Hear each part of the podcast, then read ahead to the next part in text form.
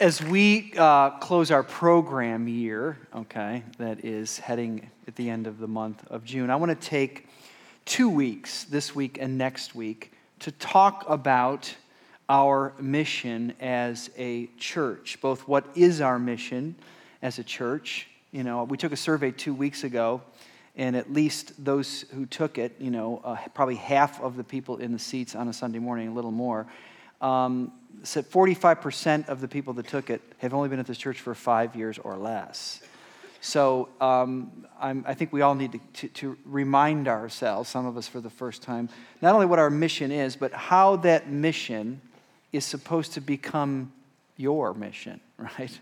It's an individual mission. We're supposed to carry that mission on in our everyday life, every single one of us who is a Christ follower. So we're going to do that this week and next week. Our passage is Matthew chapter 10. If you have a copy of the Bible, you can open it there, and we'll get there in just a second. But I start this short series with the this story, Megan's story, because really what you just saw in that three minute video illustrates um, perfectly everything that I want to say, both the theological truth and the challenge and the personal uh, truths, everything that I want to say uh, this week and next week, that life story, Megan's story, illustrates it perfectly.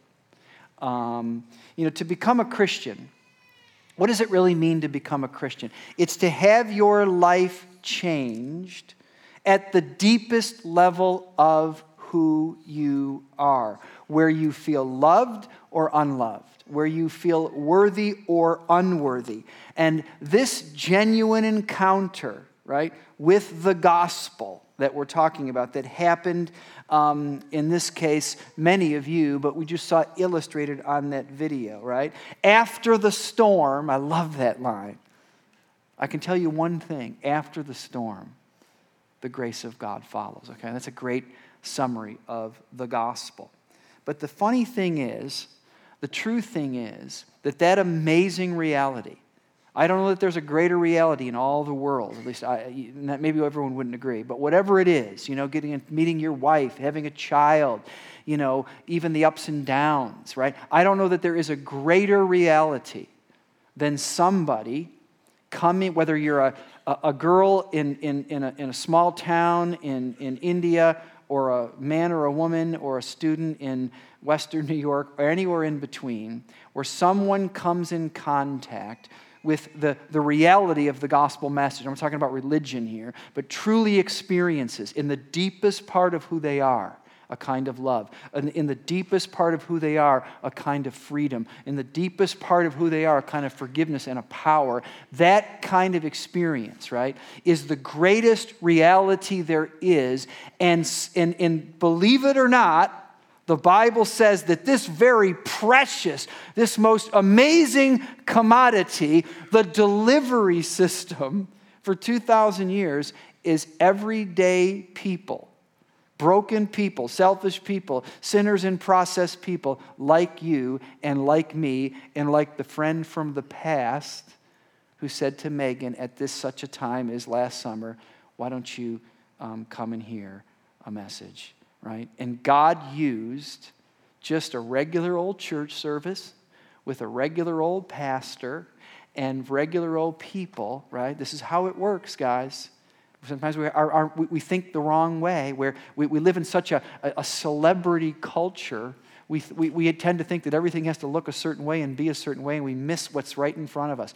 God works through everyday people to bring about the most precious and beautiful thing. And that's you and that's me, where we live today, where we work today, where we do life today. Matthew chapter 10 it's it, it, a, theolo- a, theologian or a Bible scholar would, would call it the Sermon on Mission, but I'm going to call it, for our purposes, Your Mission. That's the title of this sermon. I'm not going to read the whole chapter, selected verses, so buckle up and get ready and follow along as I read some selected verses from Matthew chapter 10, beginning in verse 1. Your mission. Jesus called his 12 disciples to him and gave them authority to drive out impure spirits and to heal every disease and sickness. These are the names of the 12 apostles. First, Simon, who's called Peter, and his brother Andrew, James, the son of Zebedee, and his brother John, Philip and Bartholomew, Thomas and Matthew, the tax collector, James, the son of Alphaeus, and Thaddeus, Simon the zealot, and Judas Iscariot, who betrayed him. Verse 16 I am sending you out as sheep among wolves, therefore, be as shrewd as snakes and innocent as doves. Be on your guard. You will be handed over to the local councils and be flogged in the synagogues. On my account, you will be brought before governors and kings as witnesses to them and to the Gentiles. But when they arrest you, do not worry about what to say or how to say it. At that time, you will be given what to say. But the Spirit of your Father, um, excuse me, for you will not be speaking, but the Spirit of your Father speaking through you. Verse 26. So do not be afraid of them. For there is nothing concealed that will not be disclosed or hidden that will not be made known. What I, Jesus, tell you in the dark, you speak in the daylight. What is whispered in your ear, proclaim from the roofs. Do not be afraid of those who can kill the body, but cannot kill the soul. Rather, be afraid of the one who can destroy both soul and body in hell. Are not two sparrows sold for a penny? Yet not one of them will fall to the ground outside of your Father's care. And even the very hairs of your head are all numbered. So, God cares about you, is the point. Don't be afraid. You are worth more than many sparrows. Verse 37. Anyone who loves their father or mother more than me is not worthy of me. Anyone who loves their son or daughter more than me is not worthy of me. Whoever does not take up their cross and follow me is not worthy of me. Whoever finds their life will lose it, and whoever loses their life for my sake will find it. Your mission. What is Jesus saying to his disciples, and by extension, saying to you and me about the mission of the church? First thing is this you need to learn to take hold of God's power, right? Do you know how to do that? Do I know how to do that? That's what this passage is talking about. Yes, it's serious talk. Yes, it's big boy talk. They're, they may, not in our case, but in their case, they're going to flog you in synagogues. They're going to bring you forth before important people, kings and, and, and, and you know, and, and, and royal people to say, why do you believe what you believe, right? You know, you need to, this is serious business. But, but relax in a manner of speaking because it's not you that's speaking. I'm not sending you out on your own. I'm not throwing you into a place that I've not equipped you to deal with the challenges that will come your way. It's the Spirit of God speaking through your Father. Now, we're going to take this a little out of order. We've been, some of you, if you haven't been here or don't remember, prior to the post Easter series, um, we've been in the book of Matthew. We're going to continue, probably all the way through Easter of next year the Gospel of Matthew. So we're back in it. But we're doing it in reverse order. We're doing chapter 10 this week and next week for this special one, two, two sermon message. But then beginning July the 7th, for, through July through the end of August, we're going to go through Matthew's 8 and 9, and it's, on, it's a, a sermon on miracles. For two chapters, Jesus performs miracles, but I tell you this if we took them in order, this is what you'd discover. And maybe you'll discover it over the course of the summer. Matthew 8, 9, and 10. Here's what happens in Matthew 8 and 9 the disciples are with Jesus and he's, there's, I think there's 10 miracles in there. I mean, they're amazing, two chapters. And every, what are the disciples? Here's the bag. Here's the food. You know, let's, let's clean up the, the, the miracle. Let's, let's help you, uh, you know, let's, let's, let's be Jesus sort of, you know, the roadies on the, on the concert tour. That's what the disciples are doing. But in chapter 10, in a manner of speaking, what Jesus does on Monday, you can read almost, almost the exact words are used, so you don't miss it. Jesus says to them on Tuesday, Now it's your turn. Okay?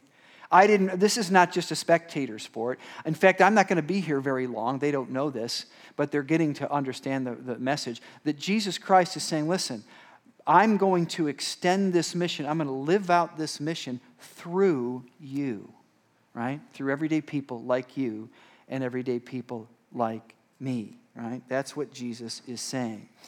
You know, um, I, I, was having a conversation with this, this uh, friend of mine uh, just in the last two weeks. And uh, she said to me, we were talking about somebody else, and she goes, Well, wait a minute, you know that guy? And, and, and it was a friend of mine, not a friend of hers. And she said, Is he a real Christian? You know, like, let me, before you go, is he a real Christian? Now, when you hear that, I don't know what you think, we all probably say that, right? When we say, is someone a real Christian, I'll tell you what it means to me when I hear that term. They mean that person, uh, they may go to church, they may self identify as a Christian. But when I hear that question, is it a real Christian? In other words, is the power of God at work in their lives? When it comes to whatever it is, the, the, the way in which they live their lives, they face the challenges of marriage if they're married. They face the challenges of being single if they're single. They face the challenges of money and ups and downs in career and all the things that happen in life. Are they facing those challenges? Do they have convictions? And are they, are they living, a, in other sense, a higher quality of life? Does the power of God manifest in their life in the context of those? Are they a real Christian? Not are they going to heaven when they die, but is the power of God at work in their life? Now, we often ask that question, but although, and we often think that of others, okay, but just in case you're wondering, people often think that about you and me. True story. Two weeks ago, I get an email. Pastor Rob, I don't know if you remember me, but I wanted to say that Simply Christian, the series we just finished, has been very motivating. Throughout the entire series, you encouraged us to pursue a relationship with God. Also, I think this series revealed your heart towards God. I've been away for some years and I came back and everything has changed, including your messages. You are more real now than years ago. Ha ha. It appears like you've grown closer to God and to His Word, or maybe I've grown. Whatever it is, it's a great season, and I'm excited to be back at Browncroft. Such a touching note, right? Last week, I see this woman. I don't know if she's here. I'll, I'll try not to stare. But anyway, and I said, I was just, oh, what a beautiful thing. And I said, hey, how are you? Welcome back. And she was talking to someone else I knew, and she had this funny look on her face. And I go, what gives? And she goes, oh, well, we were just talking about you. And I said, You were? And I'm thinking, I'm thinking, oh, I bet you're telling what a great sermon, you know, whatever.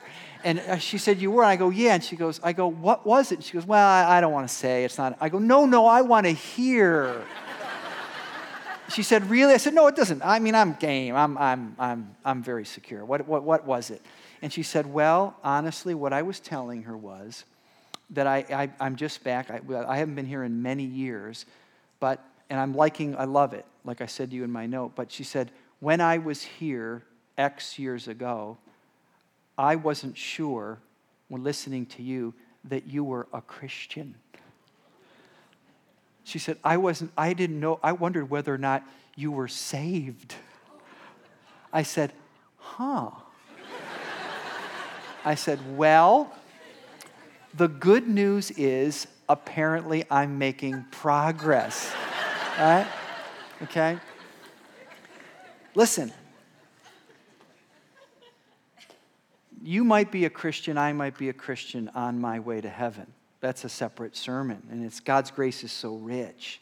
But the question is are you taking hold of God's power in your life? Okay? I, I, I, still, in my life, 35 years of being a Christian, I still have opportunities. I wish it was every week, it's not.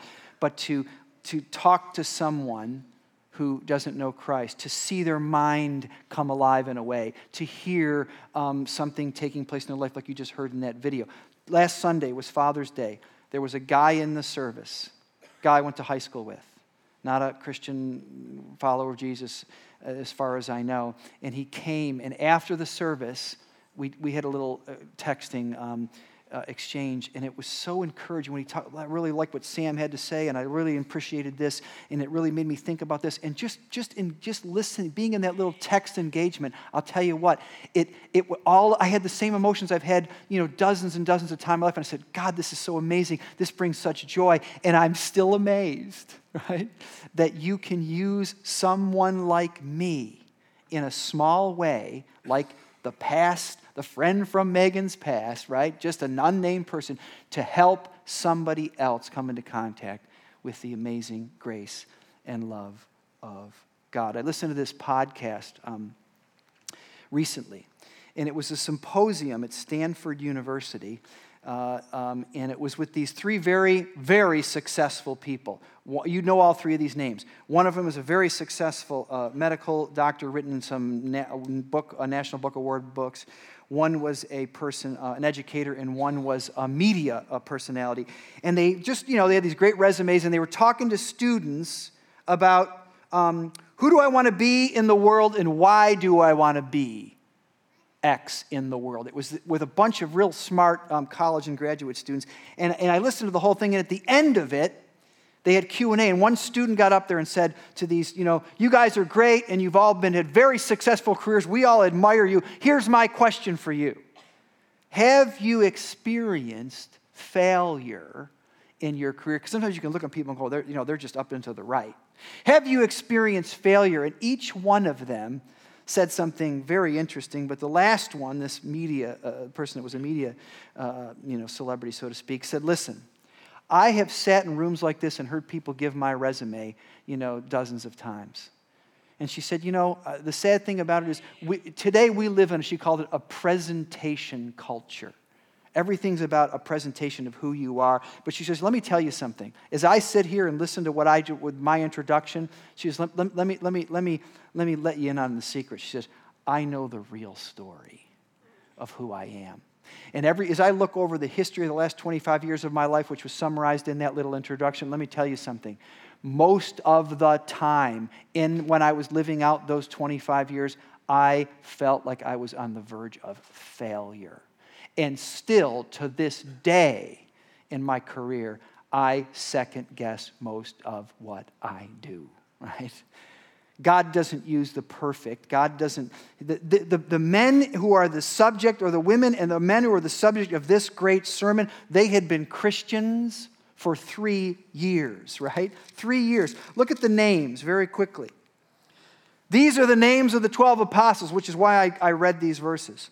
First is Peter, okay? The very first one. Now, you don't need to know a lot about your Bible to know this guy, who was the first among equals of the apostles, was a faithless, powerless, self serving, impulsive, denied Jesus three times. Okay? Now, two other names, just, for, just to make the point Matthew the tax collector and Simon the zealot. Now, why do those guys get, you know, descriptions. It doesn't say John the fisherman or, or Thaddeus the leather maker. Why Matthew the tax collector and Simon the zealot? I think I know why, okay? All four years of seminary, I learned one or two things, all right? Here's why. Because the, the writer's trying to make a point. A tax collector in Jesus' day was, was, the, was the most despised person in the Jewish community. The equivalent would be if I were a Jewish person working for the Nazis and, and, and, and you know, serving, uh, collecting uh, fees or handing out cigarettes or doing something, working on behalf of the Nazis, this is a random example, but I was Jewish in the camps, but I had special privileges, I would be considered a collaborator. And if I was a collaborator, I would be despised. That's how the tax collectors were. They worked for the Romans, but they fleeced their own people. Now, next to Matthew the tax collector is Simon the zealot. You say, what does that mean? You know what the zealots were? They were the revolutionaries of the first century, the IRA, the KLA, right? Those kind of revolutionary armies. They were the Jews who were the most orthodox, the most serious, that said, we're not just, we don't just believe X and Y, we're going to put our lives on the line for X, for Y. And we will go to war. We will be an insurrection against the Romans because we so feel that they have, um, are harming the, the mission of, of the, the, the, the message of the Jewish people, right? So to put a tax collector who's a collaborator with a revolutionary, we don't even have the equivalent in our political discourse. How is that possible? Matthew's trying to say, I'll tell you how it's possible. Because if you've been loved, in the deepest place of who you are. If you've been made worthy in the deepest place of you, let me tell you two things are going to happen to you. Maybe it's happened to Megan, right? I'll tell you what. When your insecurities are satisfied, you know what goes away with your insecurities? A lot of your prejudice and your bias, which are connected to your insecurities. And in place of those insecurities and all that bias that we define ourselves with, comes an ability to see and love other people the way that you haven't loved them before, okay? So you want to, you want to really make a difference? You want to be a real Christian? You need to learn to take hold of God's power. Second, you need to fear God and not people. Okay? Fear three times at the center of this passage, verse 26 to 31. Three times, Jesus says, Do not be afraid. And then he really ramps it up. You got to think about how Jesus teaches here. He says, Listen, verse 28.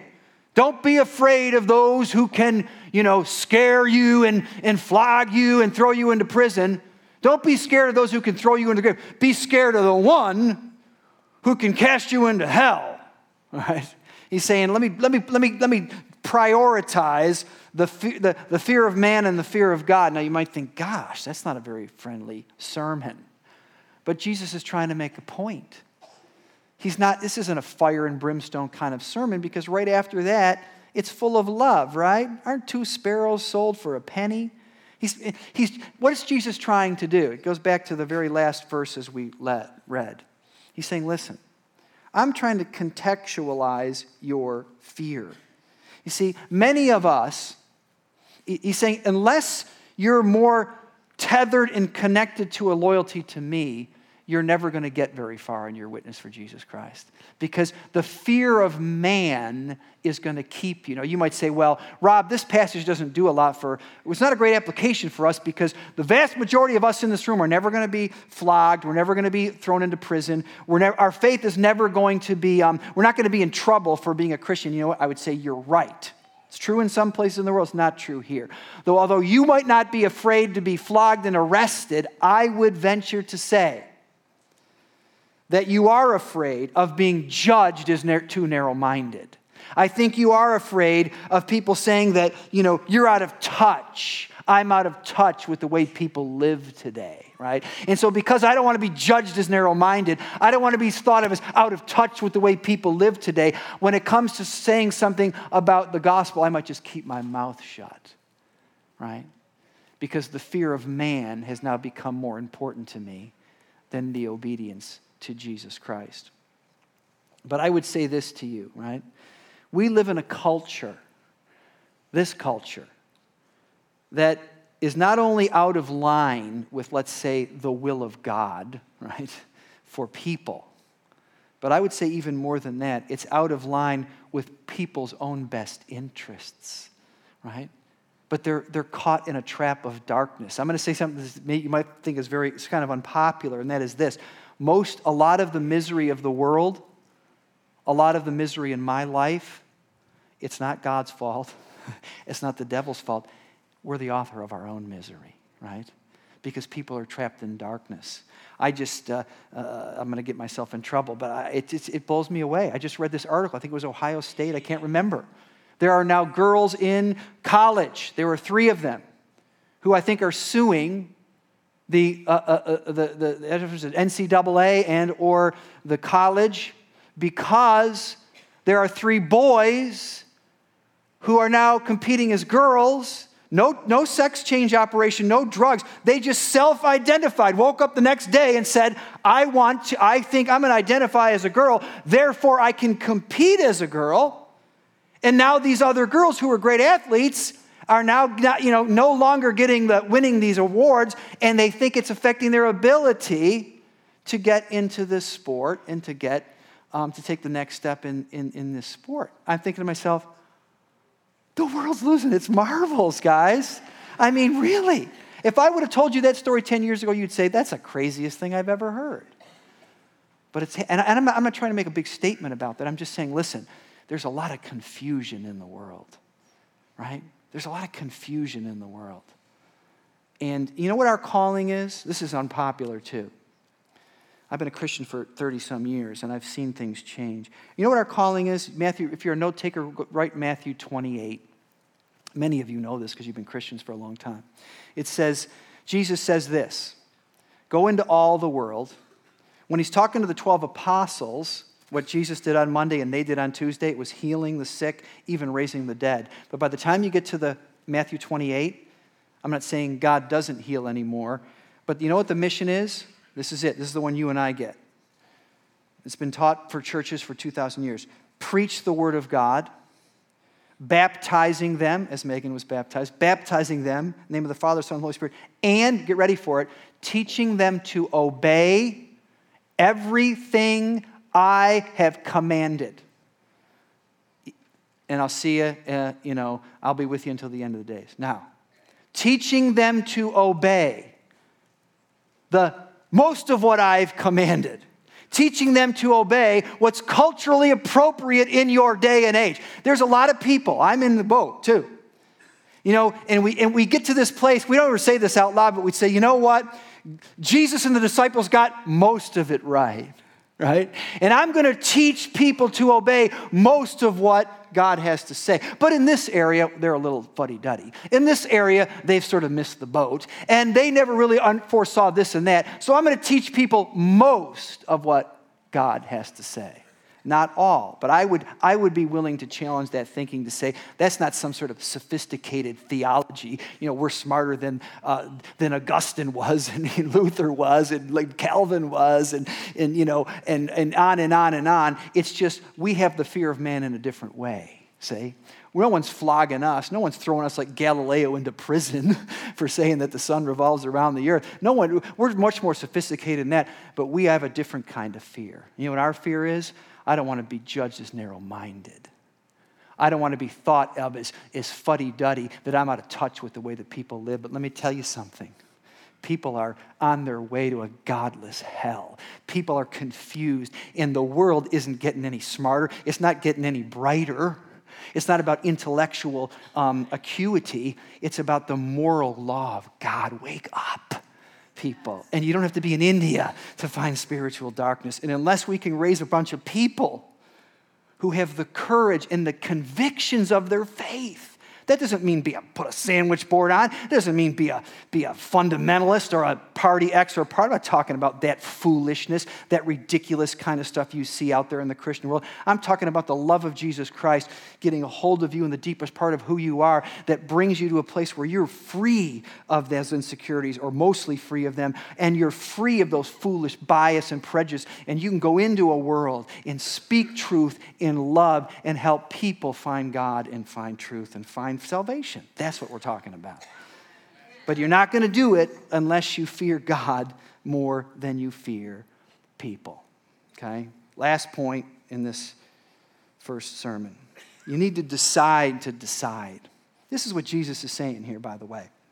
Many of you have heard this verse like me, and it's, it's one of these things out of context, you'd think Jesus is out of touch or he's just a harsh teacher. When he's not. Anyone who loves their father or mother more than me is not worthy of me. Is that Jesus or, you know, a narcissist? You know, I mean, what, what does that mean? Anyone who loves their father or more than me is not worthy of me. Anyone who loves their son or daughter more than me is not worthy of me. What is Jesus saying? He's not saying you need to care less about your family. He's saying you need to care more about me. Why? I'll tell you what he's trying to do here. He's trying to get past, in his relationship with you and me, the two most primal human emotions that there are. You know what they are? One is the fear of man. It's as old as time. It's the fear of man. It's you and I in a, in a hundred different ways, unwilling to live out our convictions because of the fear of man. And the second one is the primacy and love of family, right? Don't, you can say whatever you want, but don't say that about my wife. Don't say that about my son or my daughter or my mother or my cousin. And God made us this way, right? God made us this way. But he's saying, listen, unless I can bind myself to you and I can have a deeper bond with you than you have with the fear of man, which all of everyone in this room lives with it every day in one form or another. and a deeper bond than even the love you have for your daughter, son, and husband or wife, then I'm going to tell you something. You're only going to get so far in the mission that I've given to you. Because eventually you're going to get to a place, back to Simon, right? Who said, Boy, I love Jesus until someone puts a, you know, threatens me in front of other people. Then I say, No, I never heard of the guy. Don't know who he is. The third time he says, He swore, swore up and down, right? He's using dirty words, Peter, and saying, I have no idea what you're talking about, right? because of the fear of man. You need to decide. This is what Jesus is saying. This is the message of love if you read the whole thing. Is Jesus use um, strong language and, and you know, uh, you know, fear him who can, who can cast you into hell instead of him who can cast you into the grave? Is he doing that to show you that he's strong because Jesus is a weak ego? No.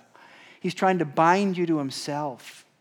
He's saying, listen, if you and I, if, if, you'll, if you'll believe that I'm the most important relationship in your life, if you'll commit with your heart of hearts to trust me, right? I know the hairs on your head. I know everything there is to know about. I know the thoughts and the fears that you have that you don't even know you have yet. You're going to discover them three years from now about your wife or about your economy, or I already know them. And if you're willing to trust me at that kind of level, then we can do great things together, right? Anyone who loves anything in this world more than me, when he says not worthy of me, saying, listen, is going to be ineffective as a follower of Jesus. You might go to heaven when you die, but when it comes to the mission, you're not a real Christian. That's what he's saying, okay? Three things just to think about takeaways for this message. Decide to decide. And in some ways, you got to do this every day right? The Christian life, there's, there's no bank account. First one is I'm going to say this just three things and we're done. Decide for Jesus. What do I mean by that? This is what I think this passage says.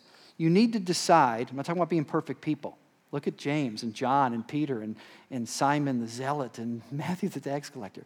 He's saying you need to decide that your relationship with God vis a vis Jesus, right? Be a Christian, is the most important relationship in your life. It may not be perfect, it may be up and down. It's the most important relationship in your life. Is it, your, is it that true for you? Is that true for me? Or is it sometimes true? Right? When, when, when I'm on the hot seat, when someone asks me an honest question, when I'm in the Peter seat or the John seat, and when someone, it, it, are my convictions going to stand? They're not going to stand if Jesus is not the most important relationship in my life. That's all he's saying. You need to decide that it is for you, right? Second, you need to decide against fear, okay? I don't need to be a psychologist or a philosopher or a, an anthropologist, and neither do you, to know that the greatest enemy in your life the greatest enemy in my life, and this could be true for a secular audience or a Christian audience, I promise you, when you and I wake up, if you believe in heaven, if you believe in, you know, re- looking retrospectively back on your life and what could have been and what should have been, I promise you, the thing that will have robbed you most of what you most thought you could have done or should have done is your fear, right? Is your fear. Do not be afraid. You have to decide against fear, and there's only one way that really works it's not some self-help thing. It's not some little, you know, tell or some little heuristic or some little way to memorize something. It's, it's a life that is tethered to Jesus Christ where I fear him more than I fear others, where the fear of man no longer is running my life. You need to make a decision against fear. Last we need to decide to tell others, right? What do I mean by that? Am I saying you need to be a missionary or be a pastor? No. Am I saying you need to put a sandwich board on and go to the jazz fest tonight? You know, no. I'm not, I mean, maybe that's what you want to do, do it. But that's not what I'm saying. But what I am saying is, right? You need to make a decision. You need to decide to decide that it's not about whether or not you're super spiritual. It's not about whether or not the people in your office care. It's not whether about you, you, you don't really like your brother anyway. It, none of those things are, is what it's about. It's about that God has done something in your life. and that the people in your life, although they might look great and they might be engaged to be married and they might have a great job, and, they, and in one way things look good on the outside, but on the inside, there's spiritual darkness. And they're, in a manner of speaking, there's misery and there's fear and there's desperation. Right? Even with people in your office and in my neighborhood and in my home, okay? And we need to decide that we want to tell others. Amen. All right, let's pray. God, thank you for this time this morning. I thank you for your, your love and your grace. And Lord, uh, who knows? I may have got three things wrong, or 13 in this message. I don't know. But I know that you um, are a sovereign God. I know that your love is beyond measure, right? uh, its depth, its height, its breadth. I know, Lord, that I that we are we are um, we have to trust you because our knowledge of our own lives, not to mention others in the future, is so so limited. God, help us to um, grab hold of the tr- what it truly means to be a Christian. Help us to know, Lord, that as Christians we are in your hand, and your hand is in the hand of the Father. That there is nothing that can separate us from the love of Jesus, nor height, nor depth, nor the past, nor the presence, nor angels, nor demons. I mean, nothing can separate us from the love of God. We are anchored, we are tethered to you. And give us, Lord, the faith to be able to trust you and to live out our faith with, with confidence and conviction and, um, and in love to the, to the people all around us who um, help us not to be fooled by um, you know, superficial or you know, um, uh, uh, exterior things, but to know that, um, Lord, uh, there is real need, real uh, desperation in the hearts and minds, and that you're calling us, Lord, to be your messengers, to be your um, um, servants, to do to you. As, as the Father hath sent me, so I am sending you. Help us to know that even today, I pray. In Jesus' name, amen.